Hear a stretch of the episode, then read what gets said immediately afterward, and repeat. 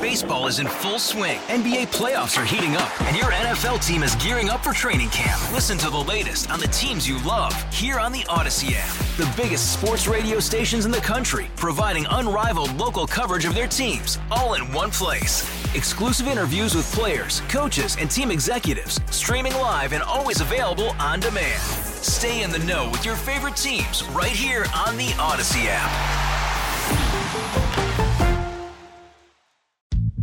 You're listening to At Home in Connecticut, your guide to all aspects of daily living in Connecticut. Hosted by Bill Pierce and produced by WTIC News Talk 1080. Good morning and welcome. My guest this morning is Debbie Hinault, who is uh, with the uh, Welcome Back team of uh, Leadership Greater Hartford. Uh, Debbie, good morning and welcome. Good morning. Thank you for inviting me. Oh, pleased to have you here this morning. And uh, we've had uh, Doe Henschel has been here uh, in the past uh, from uh, the Third Age Initiative, and uh, we're going to talk about that and, and a few other things this morning. First of all, for those who have missed those shows or are not familiar with it, exactly what is the Third Age Initiative? Leadership Greater Hartford teaches leadership skills to all ages and Doe Henschel, Vice President, Leadership Greater Hartford, developed the Third Age Initiative for people who are retired or of retirement age who want to use their skills and talents to contribute to the community of Greater Hartford. Now, you do have a class going on right now. What is the focus of that class? The focus of Class 14, the current class, is second chances. And this came out of the fact that a staff member, Maggie Irving at Leadership Greater Hartford, um, passed away, and her memorial f- fund funded this class. She had been a formerly incarcerated person prior to working at Leadership Greater Hartford. So it's a, I mean, that's that's that's a very good story because uh, obviously she felt very strongly about helping other people who were in the situation that she had found herself in. That's correct. Yep. Now, you've uh, project uh, uh, the Breaking Bread to Foster Connections is is going on, and I understand last month um, you had your, your your first meal uh, with this project. Yes, we had our first meal on July nineteenth at the Asylum Hill Congregational Church, and we had about hundred participants. We had uh, commu- community members, returning citizens, and service providers. So and uh, and so it was, a, a, good turnout, and you've got another one coming up uh, later on this month. That's correct. Our second meal will be held at Emmanuel Congregational Church in Hartford, and August twenty first date will be. If people want to attend, they can contact Doe Henschel at Leadership Greater Hartford. And what is the, uh, the the purpose behind these particular meals? What what are you looking to accomplish?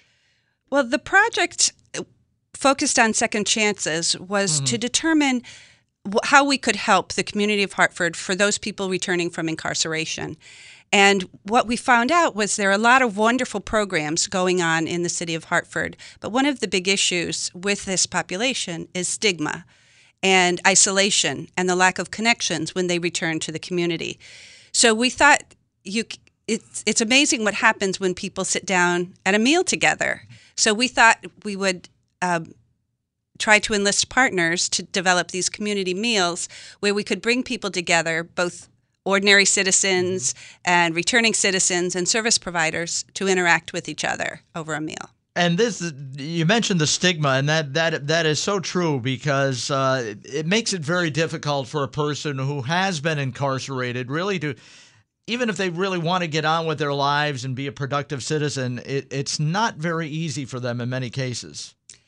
Absolutely true. There are many barriers, and one is that uh, even a small sentence can feel like a life sentence when people won't hire you or they don't understand your circumstances or don't know you. And most of us find our jobs by connections mm-hmm. that we have, or we find housing with connections. So we're trying to build some of those connections. And the, you mentioned the meal and the the interaction, and that really is a good way because it's almost like families, I hope they still do, like when I was growing up, will sit down for a meal together and be able to talk. But it's it's kind of a similar situation in really getting to know people and talk about their day or their week or whatever else.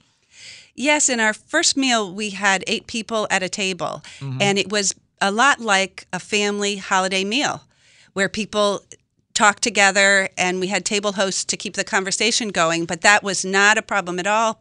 And people really made some connections, some for, um, for further interaction, and really shared their life experience and uh, that that's so important to be able to share with, with people who are, are willing to listen because again uh, after after incarceration for whatever reason uh, a person was incarcerated. It, it's difficult to get somebody to sit down and actually listen to you as a person not as an formerly incarcerated person.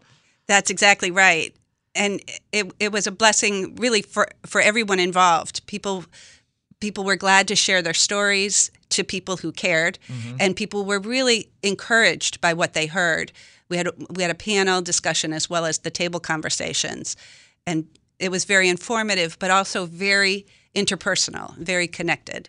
And you get into so many other things. You don't focus on what happened with them. You're you're focusing on them as a person and moving forward from that point.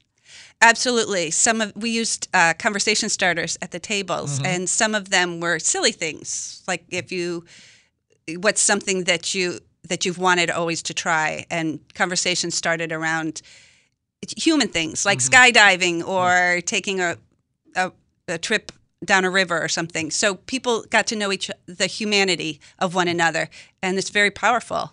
It is, and what you find out in that that kind of a situation, I'm sure, is that you have a lot more in common than you have differences. Absolutely. All of us have um, things in our past that we'd rather not think about. Right. Um, we also have aspirations and hopes for the future, and those things come out um, in a very organic way when you mm. sit down at a meal with someone, and you you have the whole breadth of humanity, sort of, rather than and people make mistakes. We, as you say, we all make mistakes, and people who are incarcerated, in in many cases, are willing to admit whatever they had done was a mistake, and they know it was a mistake, and they shouldn't be stigmatized for the rest of their lives because of one mistake. Well, that's right. And one of our panel members was clear and said, we made bad choices, mm-hmm. took responsibility for bad choices. But when you're incar- when you're sentenced and incarcerated, once you've served that time, you've paid your debt to society. And creating an opportunity for people to rejoin as productive members of society is really vital for mm-hmm. all of us. And taking responsibility is is very important, uh, whether you've been um, you know behind bars or not. Exactly. Now, the uh, if people would like to uh, become involved uh, with this with this project or or attend the uh, the uh, Breaking uh, Bread to Foster Connections meal, which is coming up on August 21st, what's the best way to do that? Well, there's a number of ways that people can be involved with this project. First, if they'd like to attend the meal, they can contact Doe Henschel, Vice President at Leadership Greater Hartford, at 860 206 5064, and they can sign up that way. Also, we are looking to pass to find a partner for this project to sustain it. Mm-hmm. And so, if there is somebody interested, a community group who's interested in doing a, a meal, um, providing a community meal, either providing the space f- or the food or funding for the food mm-hmm. or or participants, community members um, who want to to welcome this into their group, we're looking. Uh, be happy to have conversations with those folks as well. All right. Once again, that uh, that meal will be on August 21st and uh, hosted by Emmanuel Congregational Church in Hartford. And what time does that begin? It starts at six o'clock, and uh, we do ask people to sign up. So if you want to sign up, please call Doe Henschel at 860-206-5064. All right, Debbie, thank you very much. Thank you so much. You're Bill. welcome. That is uh, Debbie Hinault, who is uh, representing the uh, Welcome Back team of Leadership Greater Hartford's Third Age Initiative. That's our program for this morning. I'm Bill Pierce. Join me again next Sunday. You've been listening to At Home in Connecticut, a public service project produced by WTIC News Talk 1080.